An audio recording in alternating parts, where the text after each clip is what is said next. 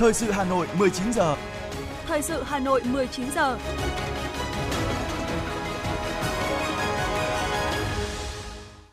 Xin kính chào quý vị và các bạn. Mời quý vị và các bạn nghe chương trình thời sự tối nay thứ năm ngày 23 tháng 3 năm 2023. Những nội dung chính sẽ được đề cập đến trong chương trình.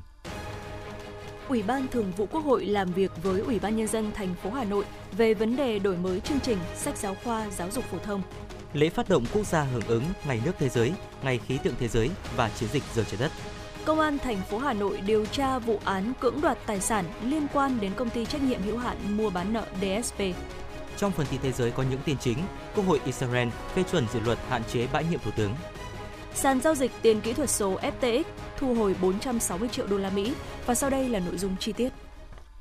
Thưa quý vị và các bạn, chiều nay, đoàn giám sát của Ủy ban Thường vụ Quốc hội do Ủy viên Bộ Chính trị, Phó Chủ tịch Thường trực Quốc hội Trần Thanh Mẫn làm trưởng đoàn đã làm việc với Ủy ban nhân dân thành phố Hà Nội về việc thực hiện Nghị quyết số 88/2014 QH13 và Nghị quyết số 51 QH14 của Quốc hội về đổi mới chương trình sách giáo khoa giáo dục phổ thông.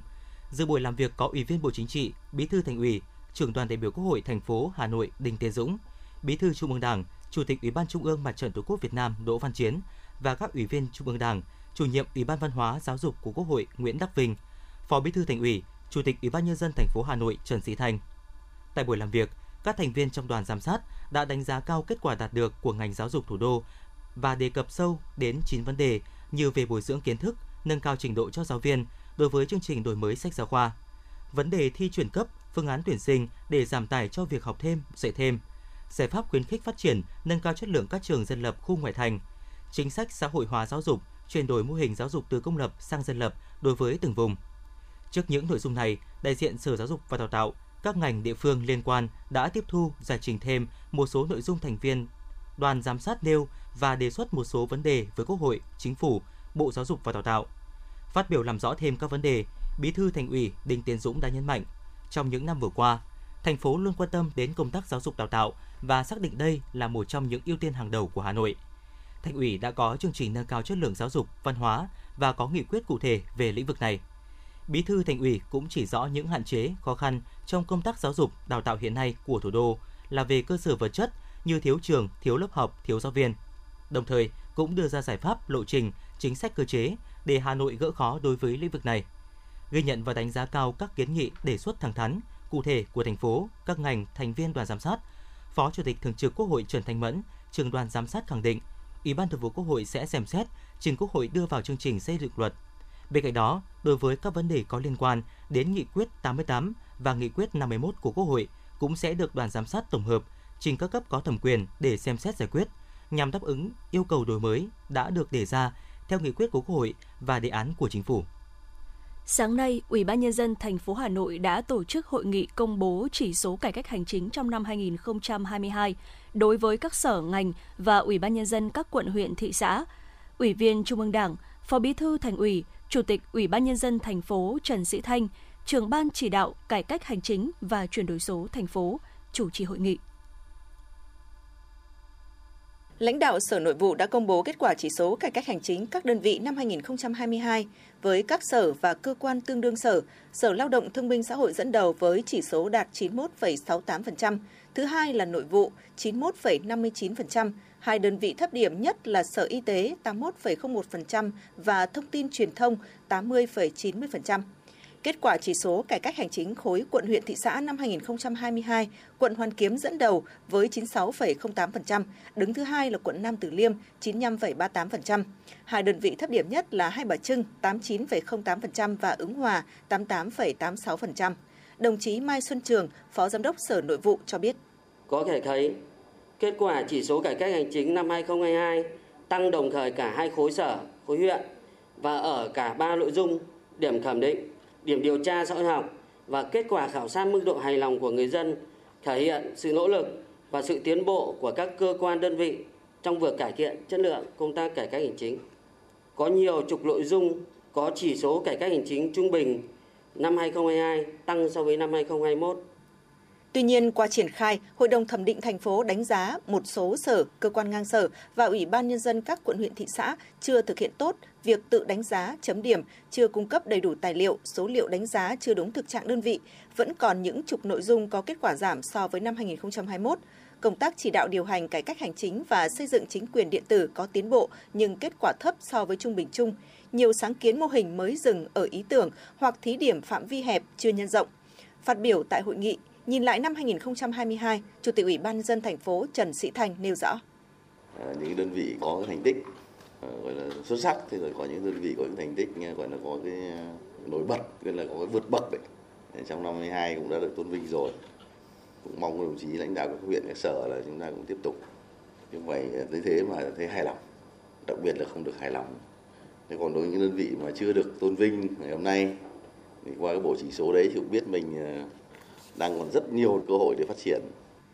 Chủ tịch Ủy ban nhân dân thành phố nêu vấn đề điều tra xã hội học của khối quận huyện có sự tiến bộ nhiều hơn các sở ngành và đặt câu hỏi với lãnh đạo các sở cần nghiêm túc suy nghĩ thêm để cải cách tốt hơn nữa trong năm 2023.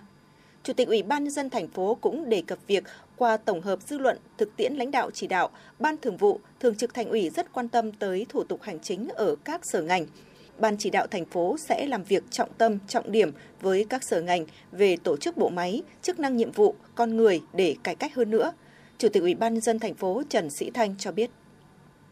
Và vậy rồi chúng ta cũng nghiêm túc nhìn lại. Chúng ta làm được nhiều việc không? Rất nhiều việc. Khẳng định như vậy, cả hệ thống chính trị đã vào cuộc Đây là chủ trương chung của đảng chính phủ quốc hội chúng ta đã quyết liệt những công tác cải hành chính cả nước chúng ta có bước tiến rất dài về về thủ tục hành chính, chứ không phải là chỉ có chỉ có hà nội chúng ta. Mà chúng ta đã từng bước ờ, phục vụ ngày một tốt hơn ờ, các cái nhu cầu của dân, rồi của doanh nghiệp. Nếu không vậy thì chúng ta không có cái tốc độ tăng trưởng kinh tế trong cái, như cái giai vừa qua đâu. Thế rồi ờ, không phải thế mà các cái doanh nghiệp đầu tư nước ngoài ra vào mình đâu. Không phải vì thế mà cái số lượng doanh nghiệp thành lập mới lên nhiều hơn và cái độ hài lòng người dân thì cũng cũng dần dần được à, đáp ứng ngày một tốt hơn nhưng tuy nhiên thì à, nhìn lại thì à, chúng ta cũng còn rất nhiều việc cần phải quan tâm hơn một cách nghiêm túc để người dân và doanh nghiệp sẽ tiếp tục được hưởng những cái đảm bảo cái quyền lợi của mình cũng như được hưởng các cái dịch vụ nó tốt hơn.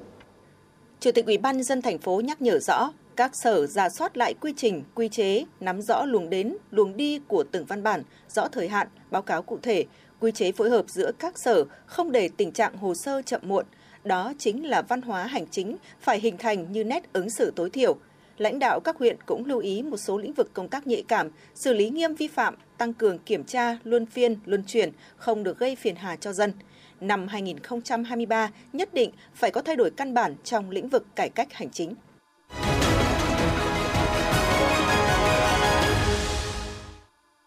Thưa quý vị, sáng nay, Sở Lao động Thương binh và Xã hội Hà Nội tổ chức lễ kỷ niệm Ngày Công tác Xã hội Việt Nam lần thứ 7 năm 2023 với chủ đề Công tác xã hội Việt Nam chuyên nghiệp, sáng tạo và phát triển.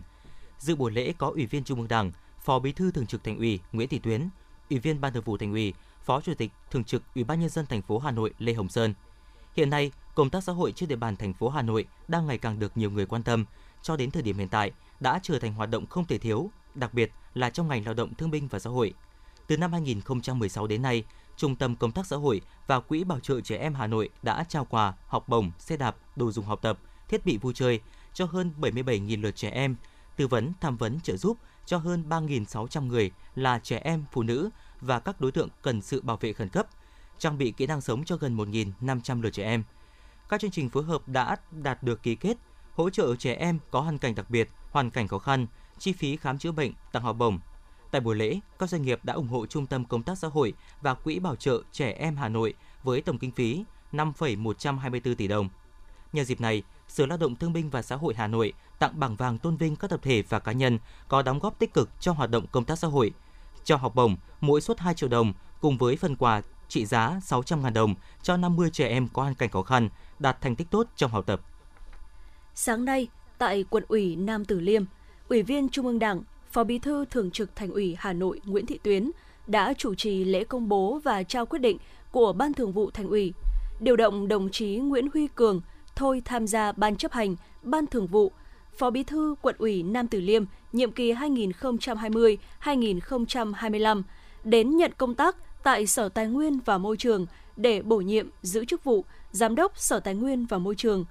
Trao quyết định và tặng hoa chúc mừng đồng chí Nguyễn Huy Cường, Phó Bí thư Thường trực Thành ủy Nguyễn Thị Tuyến đánh giá đồng chí Nguyễn Huy Cường là cán bộ trẻ được đào tạo cơ bản, có năng lực lãnh đạo, quản lý, điều hành, đã kinh qua nhiều vị trí công tác. Với vai trò là người đứng đầu chính quyền quận Nam Từ Liêm, đồng chí cũng đã hoàn thành xuất sắc mọi nhiệm vụ được giao. Phó Bí thư Thường trực Thành ủy Nguyễn Thị Tuyến nhấn mạnh, thực hiện công tác cán bộ, Ban Thường vụ Thành ủy tiếp tục bố trí sắp xếp hợp lý đội ngũ cán bộ, tăng cường cán bộ cho những địa bàn trọng điểm, lĩnh vực khó khăn, vừa giữ được sự ổn định, vừa bảo đảm hoàn thành tốt nhiệm vụ chính trị của các địa phương, cơ quan đơn vị. Thường trực Thành ủy tin tưởng trên cương vị công tác mới, đồng chí Nguyễn Huy Cường sẽ tiếp tục giữ vững phẩm chất, bản lĩnh chính trị, phát huy tốt những ưu điểm, tiếp cận nhanh với môi trường mới, cùng tập thể cấp ủy, tập thể lãnh đạo Sở Tài nguyên và Môi trường tiếp tục phát huy tinh thần đoàn kết và truyền thống tốt đẹp vốn có. Song, cần không ngừng đổi mới cả về tư duy, cách làm để đưa đơn vị có những bước phát triển, đáp ứng được yêu cầu nhiệm vụ ngày càng lớn và phức tạp, góp phần vào việc hoàn thành nhiệm vụ chung của thành phố. Học viện Chính trị Quốc gia Hồ Chí Minh đã có cuộc làm việc với Thành ủy Hà Nội vào chiều nay nhằm phối hợp tổng kết công tác nghiên cứu, ứng dụng khoa học lý luận chính trị vào phát triển kinh tế xã hội trên địa bàn thành phố Hà Nội. Phó Giám đốc Học viện Chính trị Quốc gia Hồ Chí Minh Lê Văn Lợi và trưởng Ban tuyên giáo Thành ủy Hà Nội Nguyễn Doãn Toàn đồng chủ trì. Phó Chủ tịch Ủy ban nhân dân thành phố Hà Nội Hà Minh Hải dự hội nghị. Giai đoạn 2015-2022, Hà Nội đã phê duyệt và triển khai 493 nhiệm vụ khoa học và công nghệ cấp thành phố, trong đó trên 21% nhiệm vụ liên quan đến nghiên cứu ứng dụng khoa học lý luận chính trị. Điều đó khẳng định vai trò của Hà Nội là trung tâm hàng đầu về khoa học công nghệ và đổi mới sáng tạo của đất nước, thể hiện qua quy mô, tiềm lực, cường độ đầu tư và kết quả hoạt động khoa học và công nghệ. Tuy nhiên, các ý kiến trao đổi tại diễn đàn này đã chỉ ra những hạn chế trong nghiên cứu ứng dụng khoa học công nghệ. Trên cơ sở phân tích những nguyên nhân của những hạn chế, thành phố Hà Nội đã đề nghị các bộ ngành liên quan nghiên cứu, đồng thuận các đề xuất cơ chế, chính sách đặc thù về khoa học công nghệ do thành phố Hà Nội đề xuất đưa vào luật thủ đô. Hà Nội cũng đề nghị Bộ Khoa học và Công nghệ, Học viện Chính trị Quốc gia Hồ Chí Minh nghiên cứu việc đổi mới và điều chỉnh chính sách tài chính đối với các nhiệm vụ khoa học và công nghệ, tạo cơ chế để Hà Nội thu hút sử dụng nguồn lực xã hội cho đầu tư đổi mới, ứng dụng và phát triển công nghệ. Sáng nay, Ủy viên Ban Thường vụ Thành ủy, Phó Chủ tịch Thường trực Hội đồng Nhân dân thành phố Phùng Thị Hồng Hà chủ trì buổi tiếp công dân định kỳ tháng 3 năm 2023 của Thường trực Hội đồng Nhân dân thành phố. Vụ việc của công dân Nguyễn Thị Quý có địa chỉ tại số 83 Hàng Chiếu, phường Đồng Xuân, quận Hoàn Kiếm, có nội dung đơn phản ánh về việc Ủy ban nhân dân phường Minh Khai, quận Bắc Từ Liêm bao che không xử lý triệt để công trình xây dựng trái phép của gia đình ông Nguyễn Trọng Tảo ở tổ dân phố Nguyên Xá 2, phường Minh Khai, quận Bắc Từ Liêm. Kết luận buổi tiếp công dân, Phó Chủ tịch Thường trực Hội đồng Nhân dân thành phố Phùng Thị Hồng Hà nhấn mạnh, qua nghe kiến nghị của công dân, báo cáo của các sở ngành liên quan và quận Bắc Từ Liêm cho thấy phản ánh của công dân Nguyễn Thị Quý về vi phạm trong trật tự xây dựng của gia đình ông Nguyễn Trọng Tảo là đúng, diễn ra trong thời gian dài. Chính quyền địa phương đã giải quyết nhưng chưa triệt để. Đồng chí Phùng Thị Hồng Hà đề nghị Ủy ban nhân dân quận Bắc Từ Liêm và phường Minh Khai ra soát lại toàn bộ hồ sơ và giải quyết dứt điểm, gửi kết quả về Thường trực Hội đồng nhân dân thành phố trước ngày 5 tháng 4 năm 2023, công bố công khai kết quả giải quyết để người dân biết.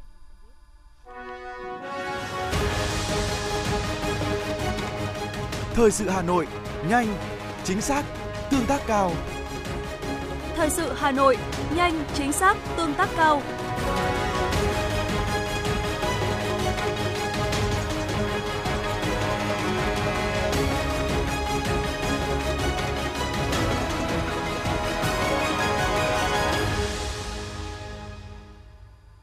Thưa quý vị và các bạn, sáng nay, Bộ Tài nguyên và Môi trường đã tổ chức lễ phát động quốc gia hưởng ứng Ngày nước thế giới, Ngày khí tượng thế giới và chiến dịch giờ trái đất năm 2023.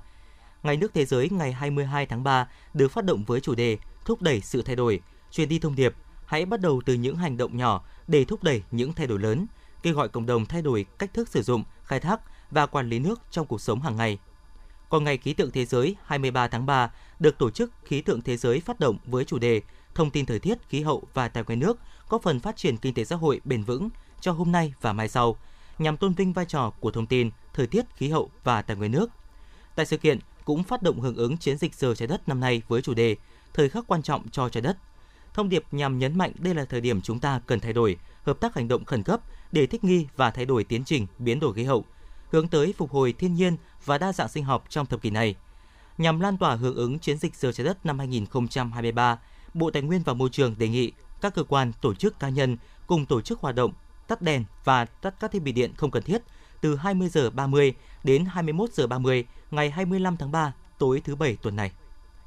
Thưa quý vị, hôm qua, nhân kỷ niệm 10 năm quan hệ đối tác toàn diện, 28 năm thiết lập quan hệ ngoại giao Việt Nam và Hoa Kỳ, Đại sứ Hợp chủng Quốc Hoa Kỳ tại Việt Nam, ông Mark Napper đã tới thăm Đài Phát thanh và Truyền hình Hà Nội. Trả lời phỏng vấn của Đài Hà Nội, Ngài Đại sứ bày tỏ ấn tượng mạnh mẽ với sự phát triển trong quan hệ song phương Hoa Kỳ với Việt Nam nói chung, sự hợp tác với thành phố Hà Nội nói riêng, đồng thời mong muốn được nâng tầm mối quan hệ hợp tác song phương. Đại sứ Napper cũng thể hiện sự vui mừng khi được đảm nhận vai trò người đứng đầu cơ quan đại diện của Hợp Trung Quốc Hoa Kỳ tại Việt Nam và khẳng định sẽ tiếp tục nỗ lực để thúc đẩy quan hệ hợp tác giữa hai quốc gia. Ông Mark Napper cũng bày tỏ những tình cảm cá nhân đối với thành phố Hà Nội, nơi ông đang sinh sống và cho rằng Hà Nội là một thành phố tuyệt vời, nơi mà theo cách nào đó ông đã coi là ngôi nhà của mình, đồng thời mong muốn được đóng góp cho cuộc sống ở đây và đền đáp cho cộng đồng. Thưa quý vị và các bạn, các y bác sĩ của Bệnh viện Hữu nghị Việt Đức vừa thực hiện thành công ca lấy ghép đa tạng từ người cho chết não thứ 100, đánh dấu một bước tiến mới của bệnh viện nói riêng và của ngành y tế nói chung. Hiến tặng mô tặng là nghĩa cử cao đẹp, cần được lan tỏa, bởi danh sách các bệnh nhân có nhu cầu được ghép rất lớn, trong khi số người cho rất ít. Ghi nhận của phóng viên Hoa Mai tại Bệnh viện Hữu nghị Việt Đức trong sáng nay. Cú ngã khi đang đi xe máy lúc nửa đêm vào ngày 5 tháng 3 đã khiến cho một người đàn ông 32 tuổi ở huyện Việt Yên, tỉnh Bắc Giang chấn thương sọ não nặng. Anh ngay lập tức được đưa vào bệnh viện Hữu nghị Việt Đức. Lúc này nạn nhân đã bị hôn mê sâu. Sau 3 lần kiểm tra, các bác sĩ chính thức chuẩn đoán anh chết não. Đại diện đơn vị tư vấn và điều phối ghép tạng của bệnh viện đã tiếp cận anh trai, vợ và gia đình của bệnh nhân. Thật may mắn họ đã đồng ý hiến tạng. Sau phút mặc niệm tri ân người chết não, các bác sĩ của Bệnh viện Hữu nghị Việt Đức tiến hành lấy mô tạng. Tim, gan, hai quả thận đã được lấy để ghép cho bốn người khác đang mòn mỏi chờ đợi do suy tạng. Ngoài ra, các mô tạng khác cũng đã được đưa vào ngân hàng mô để lưu trữ. Phó giáo sư tiến sĩ Nguyễn Quang Nghĩa, giám đốc trung tâm ghép tạng Bệnh viện Hữu nghị Việt Đức cho biết. Có thể nói là bốn trường hợp mà nhận tạng này đều là bốn trường hợp rất là nguy kịch. Hai bệnh nhân uh, suy thận mãn giai đoạn cuối đã phải chạy thận chu kỳ Ờ, bệnh nhân uh, một bệnh nhân sơ gan và chức năng gan đã suy giảm à, đã được phẫu thuật nhiều lần nhưng không thành công và bệnh nhân cũng bị bệnh lý cơ tim suy tim thì cả bốn bệnh nhân này sau khi nhận tạng xong thì hồi phục rất là tốt Ờ, đặc biệt là ba bệnh nhân ờ, thuộc khoa à, thuộc trung tâm ghép tạng thì à, bệnh nhân nhận gan và hai bệnh nhân nhận thận bây giờ đã có thể ăn uống ờ, đi lại sinh hoạt bình thường và chỉ chờ chờ đủ ngày có thể xuất viện được và hoàn toàn có thể trở lại cuộc sống bình thường. Từ 100 trường hợp người chết não hiến tạng, các bác sĩ của Bệnh viện Hữu nghị Việt Đức đã thực hiện được 50 ca ghép tim, 83 ca ghép gan, 157 ca ghép thận, 6 ca ghép phổi và nhiều ca ghép mô khác. Việc hiến tặng mô tạng của người chết não là sự sẻ chia sự sống nhằm mục đích nối dài sự sống cho những người bị suy tạng. Tuy nhiên, hiện vẫn không ít người dân chưa hiểu đầy đủ về khái niệm chết não. Chẩn đoán chết não được pháp luật quy định chặt chẽ, đồng thời mang đặc trưng lớn của đạo đức y học. Việc xác định một người chết não được thực hiện bởi một hội đồng chuyên gia từ nhiều lĩnh vực, dựa trên các bằng chứng khoa học. 100% người đã chết não là não không thể hồi phục. Và điều chăn trở đối với đội ngũ thầy thuốc hiện nay đó là nguồn mô tạng từ người cho chết não vẫn còn quá ít. Giáo sư tiến sĩ Trần Bình Giang, Giám đốc Bệnh viện Hữu nghị Việt Đức cho biết, từ năm 2010 đến nay, ngoài Bệnh viện Hữu nghị Việt Đức, cả nước mới chỉ có khoảng 50 bệnh nhân chết não hiến tạng, Số liệu này chênh lệch lớn so với số người chết não do tai nạn giao thông đột quỵ xảy ra. Và thực tế, đã có nhiều người mòn mỏi chờ tạng hiến, nhưng không thể chờ nên đã qua đời. Tri ân những người chết não hiến tặng mô tạng và gia đình của họ, giáo sư tiến sĩ Trần Bình Giang cũng mong muốn nghĩa cử cao đẹp này sẽ được lan tỏa rộng khắp hơn nữa để giúp nối dài sự sống. Và chúng tôi cũng rất muốn rằng là cái tỷ lệ mà những người chết não và hiến mô tạng sẽ càng ngày càng tăng lên để chúng ta có thể cứu được càng nhiều người hơn. Chúng ta không muốn rằng là có nhiều người chết nhưng mà những trường hợp mà chẳng may mà mết mà có khả năng hiến tạng thì chúng tôi rất mong rằng càng ngày cái số lượng nó sẽ càng nhiều hơn thì chúng ta sẽ càng cứu được nhiều người hơn. Về mặt chế độ chính sách thì chúng tôi cũng đề xuất mấy cái điểm như thế này. Thứ nhất là cho đến nay thì à, khi một người à, chết não mà được gia đình đồng ý hiến thì sau đó thì nhà nước có cái chế độ tôn vinh bằng cách là trao tặng kỷ niệm trương vì sức khỏe nhân dân cũng như là có một phần nhỏ cái chi phí để về mặt mai táng phí. Nhưng mà chúng tôi cũng mong rằng là với những người cho chết não thì liệu có cái cách nào đó để chúng ta quan tâm hơn đến những người thân đặc biệt là những người con chưa trưởng thành hoặc là những bố mẹ già yếu không nên nương tựa của những người đó mà có cái chế độ chính sách nào đó để giúp cho những cái trường hợp đấy thì tôi nghĩ rằng là đấy cũng là một cái động viên khuyến khích rất quan trọng đối với lại những người có ý nghĩa kiểu cao đẹp đó. Ghép tạng là một kỹ thuật cao cấp, đòi hỏi trang thiết bị, thuốc men tốn kém, bảo hiểm y tế chỉ chi trả một phần. Tuy nhiên, chi phí ghép tạng ở Việt Nam rất thấp so với thế giới. Ví dụ, một ca ghép tim ở Việt Nam chỉ bằng 1 phần 24 so với Mỹ và bằng 1 phần 8 ở Thái Lan. Người đàn ông trẻ ở Bắc Giang vừa qua là ca hiến ghép đa mô tạng thứ 100 của Bệnh viện Hữu nghị Việt Đức, cũng là ca hiến được nhiều mô tạng nhất từ trước tới nay, đánh dấu một bước tiến mới của bệnh viện và lập thành tích trong ngành ghép tạng của toàn quốc.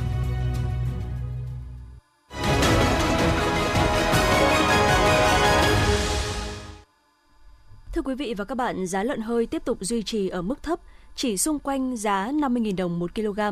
Với mức giá này, người chăn nuôi đang thua lỗ nặng. Để tránh dẫn đến nguy cơ khủng hoảng trong chăn nuôi, các hiệp hội ngành hàng đã có những kiến nghị giảm thuế nhập khẩu khô đậu tương để hỗ trợ ngành chăn nuôi đang hết sức khó khăn. Tại khu vực miền Bắc, giá lợn hơi ngày 23 tháng 3 giao động trong khoảng 48.000 đến 51.000 đồng một kg. Tại tỉnh Hưng Yên, được thu mua với giá cao nhất khu vực là 51.000 đồng một kg. Các địa phương có mức giá 50.000 đồng một kg được ghi nhận ở một loạt các địa phương gồm Thái Nguyên, Phú Thọ, Thái Bình, Hà Nội và Tuyên Quang. Một trong những yếu tố quan trọng để các game xuyên biên giới, game vi phạm pháp luật Việt Nam vượt qua hàng rào quản lý là nhờ được hỗ trợ bởi các hình thức thanh toán đa dạng. Do đó, để hạn chế tình trạng trên, sáng nay tại Hà Nội, Bộ Thông tin và Truyền thông đã tổ chức hội thảo triển khai giải pháp ngăn chặn thanh toán trò chơi điện tử không phép. Theo đại diện Bộ Thông tin và Truyền thông, hiện có hàng trăm nghìn game không phép vi phạm pháp luật, trong đó phần lớn là các game phát hành trên những kho ứng dụng Apple App Store, Google Play Store và Vastream. Các game này chủ yếu là game cờ bạc, đổi thưởng, game bạo lực, dung tục, có nội dung nhạy cảm về chính trị, về chủ quyền biển đảo, xuyên tạc lịch sử, gây ảnh hưởng, tác động tiêu cực đến tâm lý người chơi và đến xã hội. Tuy nhiên hiện nay, việc thanh toán các game không phép này rất dễ dàng bằng nhiều hình thức như qua các trung gian thanh toán, ví điện tử hoặc chuyển khoản ngân hàng, internet banking, tài khoản viễn thông. Để giải quyết vấn đề này, theo các chuyên gia, cần có sự phối hợp giữa các bộ ngành và các bên có liên quan. Thời gian tới, Bộ Thông tin và Truyền thông sẽ gửi danh sách các game đã được cấp phép, danh sách game không phép để trung gian thanh toán đối chiếu, không thanh toán hoặc kết nối thanh toán tới những game không phép. Bộ sẽ phối hợp với Bộ Công an, Ngân hàng Nhà nước Việt Nam để giám sát, kiểm tra và xử lý nghiêm nếu đơn vị trung gian thanh toán sai phạm. Cơ quan Cảnh sát điều tra Công an thành phố Hà Nội đang điều tra vụ án cưỡng đoạt tài sản xảy ra trên địa bàn thành phố Hà Nội và một số tỉnh thành phố trên cả nước. Tài liệu điều tra thu thập xác định công ty trách nhiệm hữu hạn mua bán nợ DSP, địa chỉ tầng 4, trung cư Lữ Gia, số 70 Lữ Gia, phường 15, quận 11, thành phố Hồ Chí Minh, mua các khoản nợ mà khách hàng đã vay của công ty trách nhiệm hữu hạn một thành viên Mire Asset Việt Nam, mã số doanh nghiệp 03111 32506, địa chỉ 91 Pasteur, phường Bến Nghé, quận 11, thành phố Hồ Chí Minh và một số tổ chức tín dụng khác nhưng không có khả năng trả. Sau khi có các thông tin khách hàng và các thông tin khoản nợ từ công ty Mire Asset, các đối tượng sử dụng nhiều số điện thoại khác nhau để nhắn tin, gọi điện chửi bới, đe dọa hoặc cắt ghép ảnh của khách vay, người thân đồng nghiệp của khách vay vào các hình ảnh đồi trụy, các thông tin không đúng sự thật, sau đó đăng lên các trang mạng xã hội để bôi nhọ, gây sức ép buộc người vay phải trả tiền. Để phục vụ công tác điều tra, cơ quan cảnh sát điều tra công an thành phố Hà Nội đề nghị các cá nhân đã từng vay tiền hoặc cá nhân không vay tiền nhưng bị các đối tượng gọi điện nhắn tin, nhắc nợ, chửi bới đe dọa liên quan đến công ty tài chính trách nhiệm hữu hạn một thành viên Mire Asset Việt Nam, công ty trách nhiệm hữu hạn mua bán nợ DSP đến cơ quan cảnh sát điều tra công an thành phố Hà Nội qua đội phòng ngừa đấu tranh hướng dẫn điều tra trọng án phòng cảnh sát hình sự công an thành phố Hà Nội. Địa chỉ liên hệ số 7 Thiền Quang, phường Nguyễn Du, Hai Bà Trưng, Hà Nội hoặc liên hệ trực tiếp điều tra viên Đoàn Văn Thiện, số điện thoại 0936 860 000 để tố giác, cung cấp thông tin, tài liệu liên quan vụ án.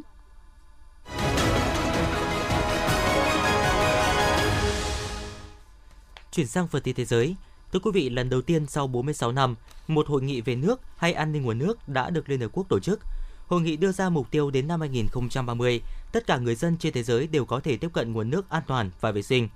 Để làm được điều này, còn nhiều việc phải làm. Phó Thủ tướng Chính phủ Trần Hồng Hà dẫn đầu đoàn Việt Nam tham dự hội nghị. Trong phát biểu đại diện đoàn Việt Nam, Phó Thủ tướng Trần Hồng Hà chia sẻ những kinh nghiệm trong bảo vệ hiệu quả, khai thác và sử dụng bền vững tài nguyên nước mà Việt Nam đang triển khai. Phó Thủ tướng cũng cho rằng cần có khuôn khổ pháp lý toàn cầu dựa trên khoa học để định hướng, điều phối các hoạt động khai thác, sử dụng và phục hồi nguồn nước.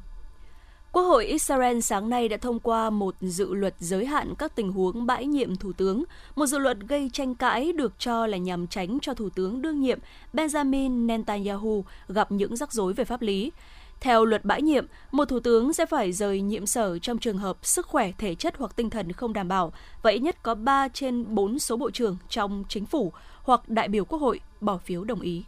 Hội nghị thượng đỉnh công nghệ quốc phòng Singapore lần thứ tư do Cơ quan Khoa học và Công nghệ Quốc phòng Singapore tổ chức diễn ra từ ngày 22 đến ngày 24 tháng 3 tại khách sạn Shangri-La.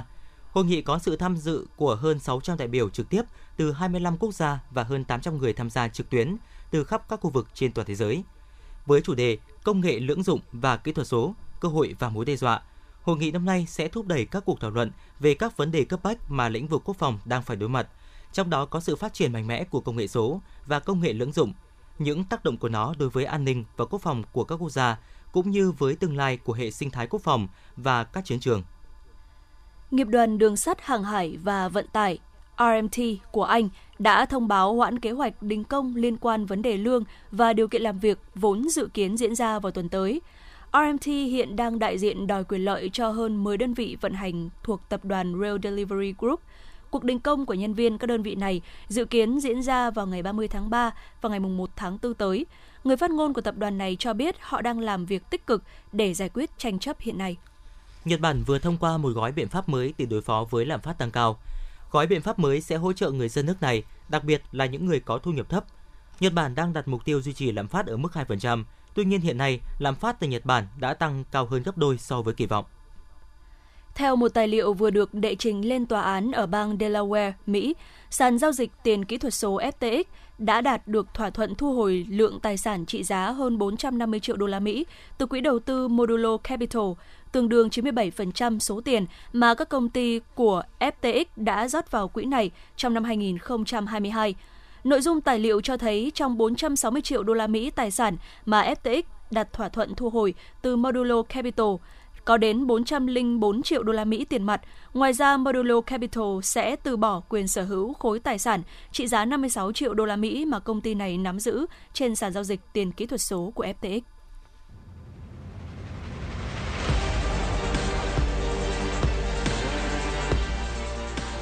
Bản tin thể thao Bản tin thể thao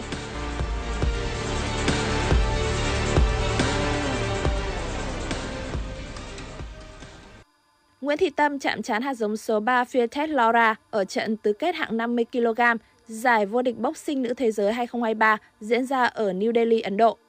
Sau 3 hiệp đấu, cả 5 trọng tài đều cho tay đấm Việt Nam điểm tuyệt đối 30 và chấm 27 điểm cho Fiertes Laura. Trung Quốc Nguyễn Thị Tâm vượt qua đối thủ với điểm số 5-0 và tiến vào bán kết giải vô địch boxing nữ thế giới 2023. Với việc vào bán kết, Nguyễn Thị Tâm chắc chắn sẽ có huy chương.